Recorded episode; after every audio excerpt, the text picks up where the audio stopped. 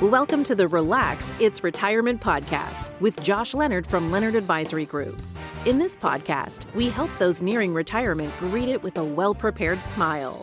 Join Josh and his guests to learn the retirement and tax planning tips you need so you too can live your golden years with the happiness and excitement you deserve. Hear stories from his years of experience to help you transition into a fun and intentional retirement. Now, onto the show.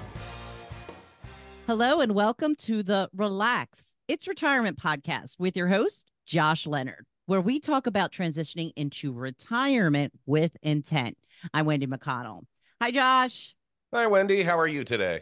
I am good. Now, who do we have with us? Today, we have Pete Belcastro, CFP, from our team on today to talk about some predictions and kind of recap some of the market activity from last year. So, welcome, Pete. Thanks. Great to be back. Hi, Wendy. Hello, and thank you for joining us. Absolutely. All right, Josh. So, what are we going to be talking about? Well, we're going to talk exclusively about frogmen today. Frogmen were men predicted to, and, and, possibly women, I guess, as well, that were to live in undersea bunkers and tend to kelp farms.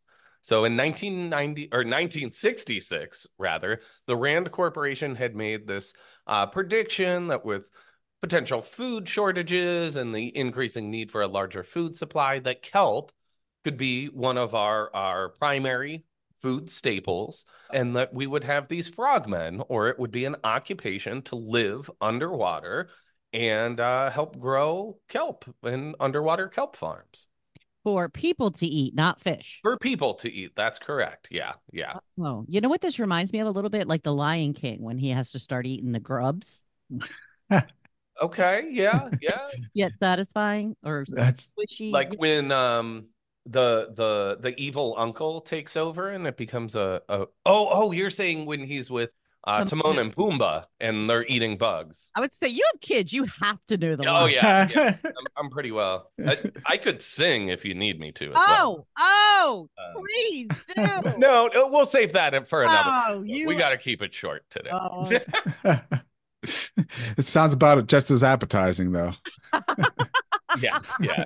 But you know, I know Pete for for you listeners, I know that Pete is a huge fan of Brussels sprouts. So this kelp probably falls in that same category, right, Pete? I I feel punished every time I have to look at them, you know. But uh, you know, the thought from the Rand Corporation was that kelp was a rich in protein plant that was sort of easy to grow. So this would be a great way to help increase the food supply. One of their other predictions in the same article had that uh, spouses would be able to secretly control one another's moods with grouch pills. That hasn't happened. Now, granted, we do have, you know, I guess like Adderall, Prozac, some some other drugs that have come onto the market that maybe help overall with moods, but um maybe a glass of wine, but we had that back in 1966 as well. But you know, these predictions are pretty amusing to think about today, but when we look into the future, we always try to draw some sort of assumptions or think that a trend is going to take things one way or the other, but I think what history has repeatedly taught us is that well, that's not always true. I think uh, another one that I pulled up from Irving Fisher in 1929. Uh, he was quoted in October of 1929. Keep in mind, this is a Yale economist, so presumably way smarter than I am. Uh, he predicted that stock prices may have reached a permanently high plateau. Three days later, the stock market crashed, which was the beginning of the Great Depression. Needless to say, stocks neither permanently plateaued or permanently fell. In fact, they've they've trended up over the long term since then, believe it or not. And uh, but that's not to say that there weren't cycles along the way. So sometimes having this grandiose prediction is not the the most direct way to go. I think uh, when we look back even over the last year, if we look at the top analyst predictions, 23 of the top analyst predictions for 2023, they had an average price target on the S&P 500 of about 4,080.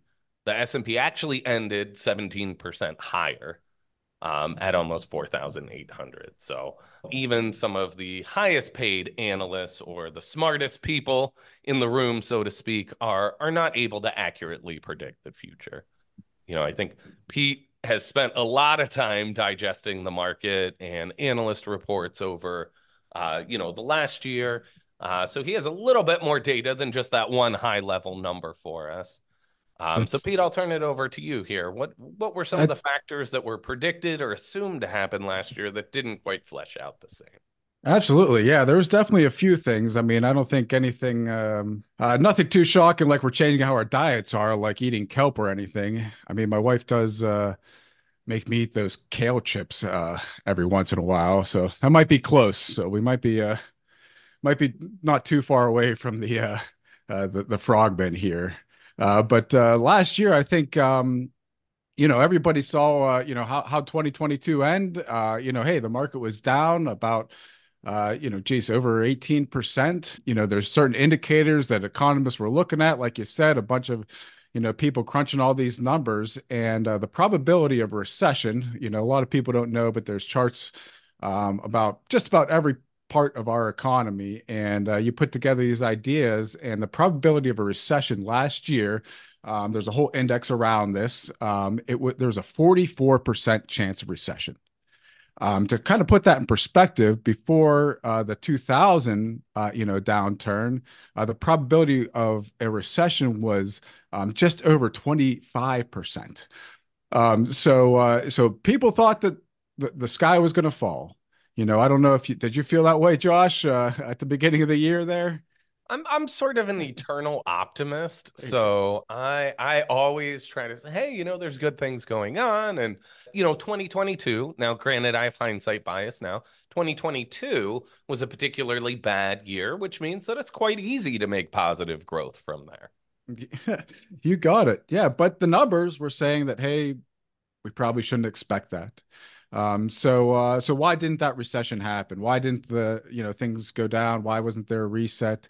Well, uh, there's a there's a few different uh, you know factors. Uh, obviously, the one you know being that uh, the economy was actually adding jobs. So we know that there's a big piece of the puzzle that uh, you know if anybody heard about interest rates or the Fed, a lot of those numbers come from uh, you know the jobs report. So every month of last year, more jobs were added to the economy. So there was two and a half million jobs that were added over 2023, which is a huge number. And that just capped off a 36 straight month of employment gain. You know, so people were still hiring, even though they were saying that there was re- uh, there was a recession coming. When people were working, you can't really have a recession. They there was actually uh, inflation. Uh, we all know that you know you, good or bad, inflation was a real thing. We didn't see it for a while, um, but we actually saw inflation uh, pull back uh, for nine consecutive months. So from pretty much June to May, we saw uh, from June 2022 to May 23, we saw inflation starting to pull back and starting to normalize, starting to level out. So whenever you take that full step back and say, hey, when did the market bottom? It was actually in October of 22 um, to the end of last year. The market return for that point is 31% return. So I'll take it, Pete. Make it happen every year. Okay? That's it. that's it. That's it. Um, so pretty. So once you start looking at those numbers, you're like, wow, it must have been a pretty easy year. It must have been pretty good. Um, so some of the challenges that happened last year, they're actually we know about a few things as far as you know wars either starting or continuing last year. Um, but one thing that did happen is there were a few bank failures. You know, some there, there's sometimes uh, you know bank failures every year, little banks that we don't hear about, but there were three big ones last year. Um, so we had a Signature Bank, Silicon Valley Bank, you know, First Republic Bank. Those were three bank failures that happened last year, and they were actually the three of the largest per dollar amount. You know, I'll give you the largest one here, Josh uh, and, and Wendy. The largest one was uh, Washington Mutual in 2008. And that was 307 billion dollars. I don't know if you can wrap your head around that, but uh, oh, I got that in the bank. It got that, yeah. well, good so, for you, Wendy. in 2008, yeah, that was huge. So before last year, the next largest bank failure was 40 billion. Okay, so you got 300 billion, you got 40 billion. So why am I bringing this up? Because last year, the the out of the three, the lowest amount was 118 billion dollars was the the assets on the bank that failed. So, Yeah, so that's like over a- twice as much, Yeah. you know, as that almost three, almost Uh, three you- times as big. Yeah. You got it. The next up, Silicon Valley Bank, 209 billion. First Republic capped out at 229 billion. So pretty much three out of the four largest bank failures happened last year. So that's something that a lot of us don't uh, you know, we really weren't aware that they were that large. We saw when they first happened, but none of those people lost their deposits. The system moved in, the assets were, you know, divvied up, but nobody really felt that. It wasn't a, a big scare like it was, you know, during the Great Great Depression, let's just say Well- back in the 30s. And how does that affect the economy and people typically? Like, how has it affected them in the past as compared to this past year? Yeah, so That's- I think one of the pieces that that sort of propped things up quite quickly is the government came in quickly and said that they are covering deposits. And we have, you know, if you go to the bank, right? Hopefully your bank has a little FDIC plaque postered all over the place, right? So there are limits uh, that they'll guarantee up to. Well, those were exceeded for depositors, I think, in particularly for Silicon Valley Bank which really helped reassure the system. Now, I know from our advisor role, we certainly heard a lot of concern from clients because even if your money's backed up, it's quite an inconvenience to switch a bank, for one, or for two, if you have all your bills auto drafted and all of a sudden the bank's gone, you might not be paying your bills on time. So, that being said, there's an inconvenience, but in terms of the economy or collapsing the economy, the FDIC did its job, right? The government backstops came in and helped support. Now, still, while we were going through those, I think you could meet with a lot of people and say, oh my gosh, the risk of bank failure, this is going to tear down the whole economy. Now that we look back over time, well, we got through that pretty quickly overall. And I think that that's really one of the most amazing things. You know, as Pete said, these are three out of the four biggest bank failures ever. And we had a positive year in the stock market. I'm just curious. Does, does that mean that the U.S. government paid that money to the depositors? Or is that the insurance? Like, Well, it's yeah, it's technically the insurance. So part of FDIC and Pete, maybe you even have a little bit more knowledge in regards to how the FDIC insurance, the insurance takes the claim. How that insurance is set up, I would ass- I would assume is based off of all the member banks are paying so much towards it over time. Is that a correct assumption, Pete? That's yeah, that's right. Certain amount of deposits, uh, you know, that that are kept, and I think that when you start looking at these uh, these banks, whenever they do, you know, fail or go down, what happens is they are usually taken over by another bank as well. You know, so another institution steps up. You know, they work out things with the government, uh, but the other bank job really is to secure those assets uh, you know, that were guaranteed. You know, so there's lots of ins and outs, and and geez, um, I mean, you you can go into it forever there, but uh, like Josh said, the bottom line is, is it does work, and they were able to extend that insurance above the 250 per you know per account title there. Which I think moving forward brings an interesting piece in. Are people going to assume that that's always going to be the case? Um, I would say don't follow that assumption. What I have seen is now there are some banks that are partnering with other banks to help you exceed that limit. So on some banks' websites or other financial institutions, you'll see guaranteed up to a million or maybe two million dollars. And what they're doing is they're sharing that with another bank. So while you might have one bank account, they're actually saying, okay, well, 250,000 of this account is actually back, backed up by this other bank. So they're kind of sharing in that insurance there. That's a new thing that's kind of come about with these more recent bank failures.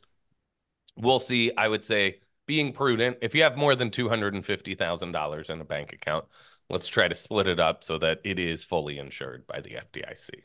Yeah. Yeah, there is uh like like we talked about, nobody lost their money there, but there is a factor that uh you you know um you probably don't want to uh, leave in somebody else's hand, and that is the time frame. You know, you don't want to be sitting there waiting and waiting and, not knowing whenever you're going to get your funds.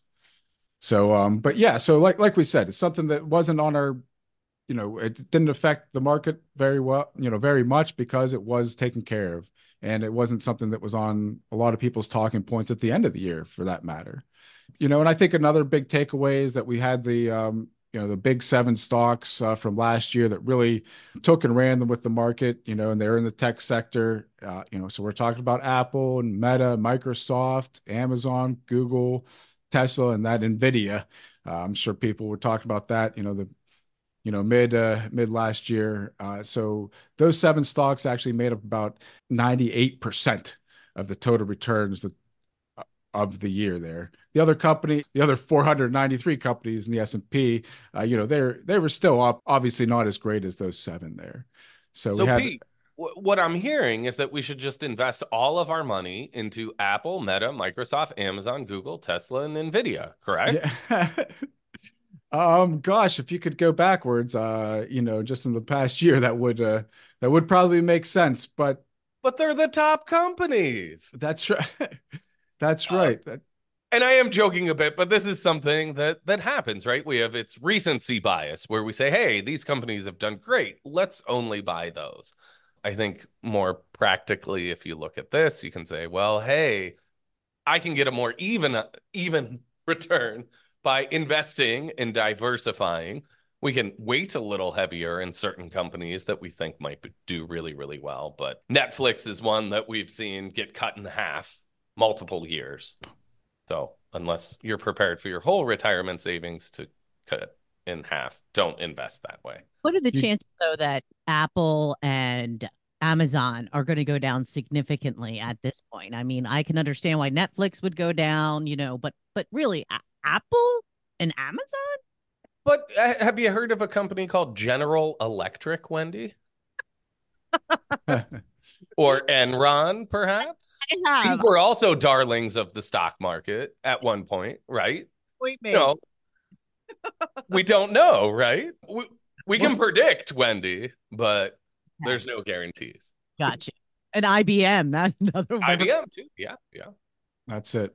All right, guys. Sorry. That's, no, they're definitely. Yeah, I mean, you looking back, there it does seem like there was a lot of uh, you know upside potential there, but you are, you know, you are pretty much pigeonholing yourself in a few positions that, uh, yeah, a lot of, you know, that's that's a that's a big change to stomach because before that return, those those positions they were down over fifty percent you know? So uh, we try and keep that in perspective that even though last year we saw some great returns whenever you know in 2002 uh, you know those those overall positions were down over 50% about 50, 40 yeah 47 almost 50% there. So yeah and i think pete from our perspective that is a hard thing often to coach clients through right? They want to invest in all these companies they get a good return and then um, a year like 2022 into 2023 they're down about 50% in those stocks. Then they don't want to hold them. They sell them off, buy something more conservative, and then those stocks take off, right? And it's like, oh, well, why did I do that? Right. So we need to be able to curb the investor behavior there as well. You got it. You got it. So. Yep. So, you know, looking forward, Pete, we know everything for the next year, right? And yeah. that's what we're going to share on this podcast. We know exactly what you should know. Of course we don't. When we look at the top analyst predictions for 2024, the average is somewhere around 4,832 on the S&P 500 or the predictions that it's going to stay pretty flat. Uh, there's some uh, investment groups like Oppenheimer who are targeting, you know, about 9% growth or the S&P going to about 5,200 and some are more pessimistic like JP Morgan Chase who's predicting about a 12% loss on the S&P for the year or a price target of 4,200. So those are kind of all over the map there. And that's that's yeah. looking at 14 different sort of high profile companies that spend an awful lot of money to try to predict this. And well, negative 12 to positive nine is a pretty big range uh, for me.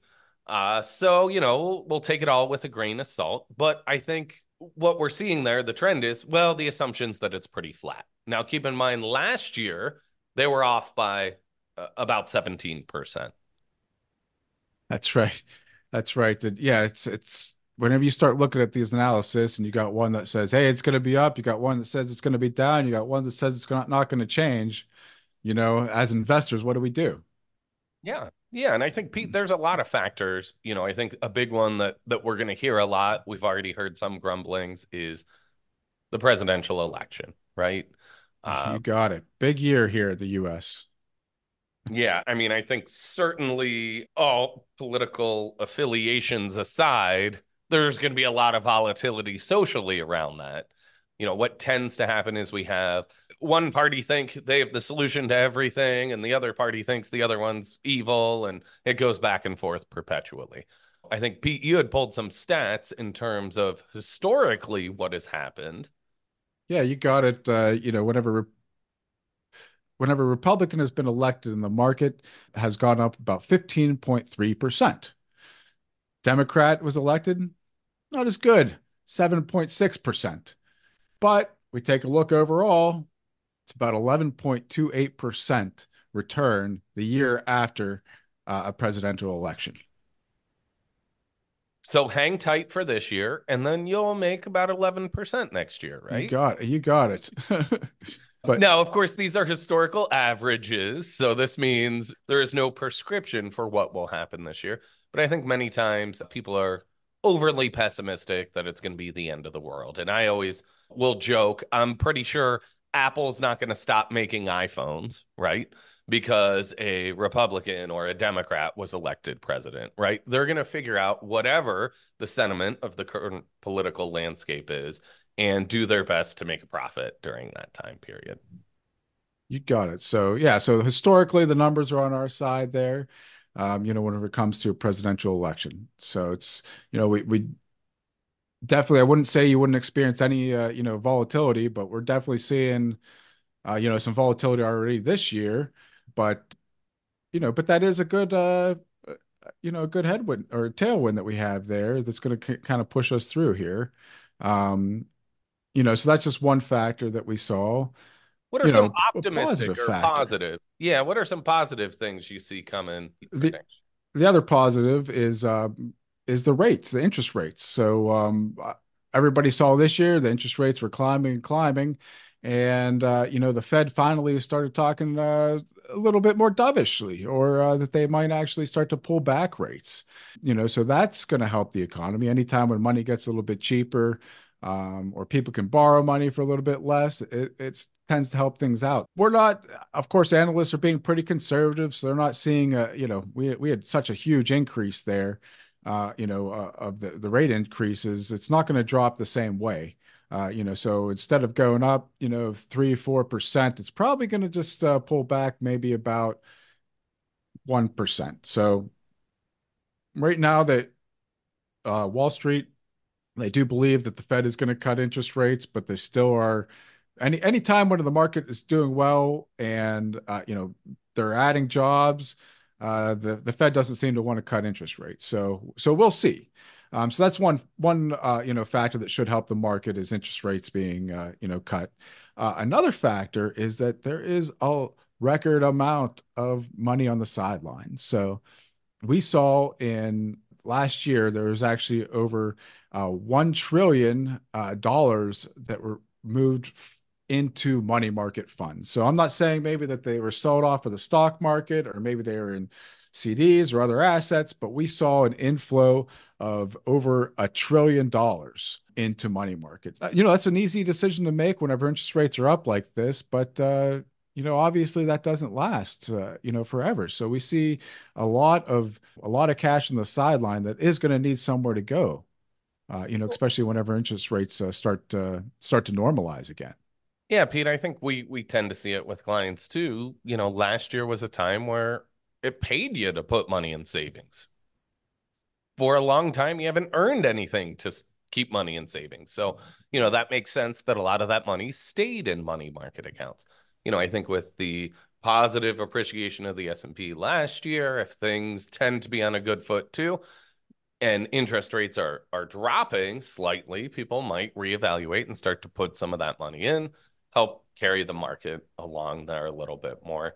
I think one of the other things we had talked about, Pete, was just the supply chain, right? So ever since COVID, we've heard about the supply chain, right? There's a shortage of this, there's a shortage of this, that, and the other. And I, I think one of the things that we had brought up is that it seems to be normalizing a little bit more now. So uh, maybe some of those factors of being able to get a vehicle when you want one, or you know, even maybe more basic needs like eggs that also went crazy in price for a little bit due to a shortage. Hopefully, some of that starts to ease a little bit more. Absolutely. Absolutely. We're seeing some good things, you know. Not only are they uh, you know, kind of normalizing, but uh, we're finding that they're actually a lot more solid. You know, the supply chains are a lot stronger. Yeah. Yeah. I mean, I think that I, I think a lot of companies evaluated having multiple partners in their supply chain to help make it more stable over time. So hopefully now with those networks set up, it creates more stability in the future if we have international conflicts or disruptions in our supply chain overall. Yeah, I think one of the other things that that Pete and I had talked about prior to jumping on Wendy was just we need time when we're invested, right? We don't ever want to assume that all these positive factors we just went through, or we could certainly spend a whole podcast listing negative factors as well. We don't know what they're going to do. We need to be invested for a longer period of time.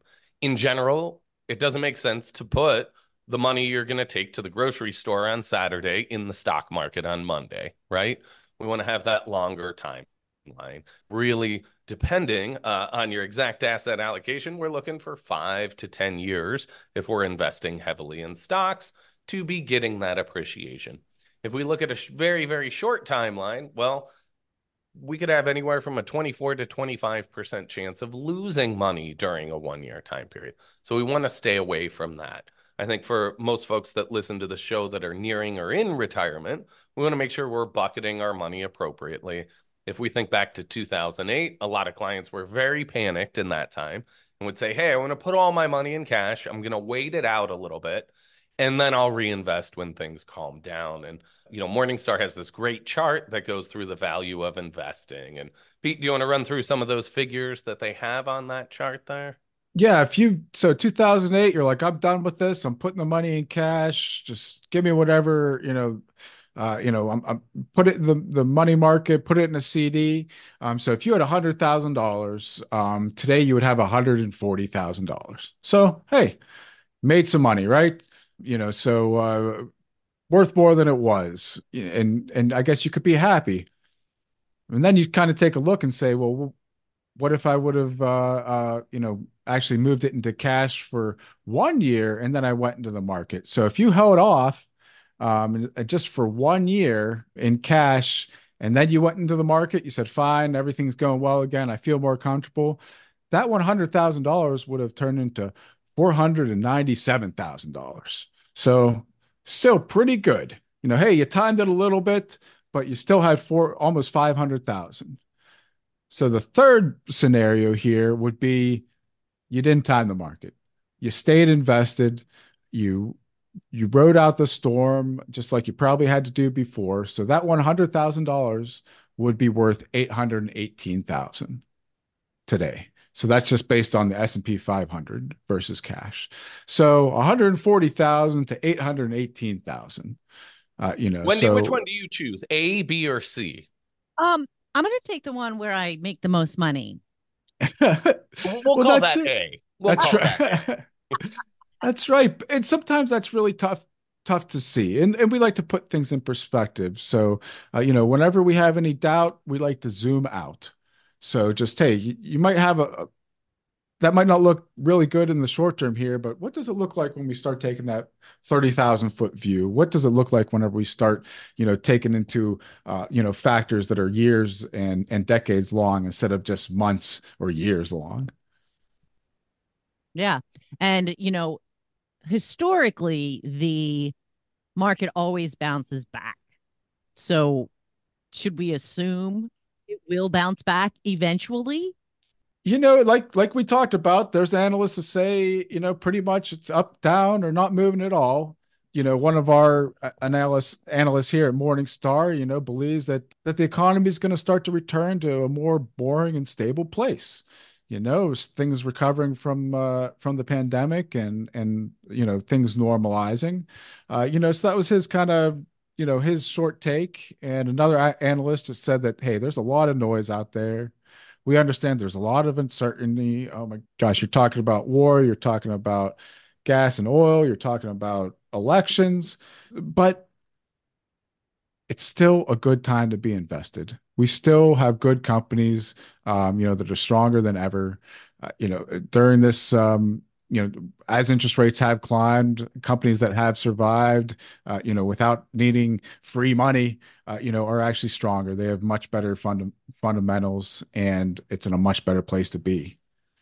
So, um, so like we said, yeah, it's still a good time to be invested. Yeah, and I think Wendy, a lot of it circles back to having a plan, right? If you know when you need that money, you can invest appropriately. Like I joked about going to the grocery store. You know, we don't want to invest with the timeline of a week or less. That's certainly not healthy, but working with a planner, you know, like we work with our clients to set up a structure to their plan to know when they're going to be tapping into that money can help them wait out those bad years in the market and also be making sure that they're taking advantage of the good years in the market. Okay. Sounds good, guys. Any closing remarks? Pete had pulled a Warren Buffett quote, and I'm just going to steal this right out of your mouth, Pete. So I'll just reel it in here. But it, it, it's a great one. So it's to invest successfully over a lifetime does not require a stratospheric IQ, unusual business insights, or inside information. What's needed is a sound intellectual framework for making decisions and the ability to keep emotions from corroding that framework. So, we can help you with the framework and we can help you manage those emotions over time. That's our job as an advisor. Now, it's very easy to lose confidence when the market's down, right? That's a very natural reaction. If something's not working, we want to stop doing it, right? But what we know is that the appropriate framework can help us stay invested even in those troubling times. Sounds good, guys. Okay. So, Josh, how can someone get in touch with you if they have some questions? Yep. They can reach out to me by emailing me at jleonard at leonardadvisorygroup.com. They can email Pete at pete at leonardadvisorygroup.com. They can give us a call at our office at 412 998 plan or check us out on our website at leonardadvisorygroup.com. Okay. Well, thank you guys. And thank you for listening today. Please like, follow, and share this podcast with your friends. Until next time, I'm Wendy McConnell. Thank you for listening to the Relax It's Retirement Podcast, the show that helps you transition into a happy, fun, and intentional retirement. Click the follow button to be notified when new episodes become available. Visit our website at www.leonardadvisorygroup.com or give us a call at 412 998 PLAN. And don't forget to click the follow button to be notified when new episodes become available.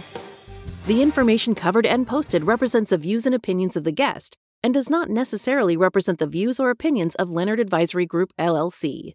The content has been made available for informational and educational purposes only. The content is not intended to be a substitute for professional investing advice. Always seek the advice of your financial advisor or other qualified financial service professionals with any questions you may have regarding your investment planning.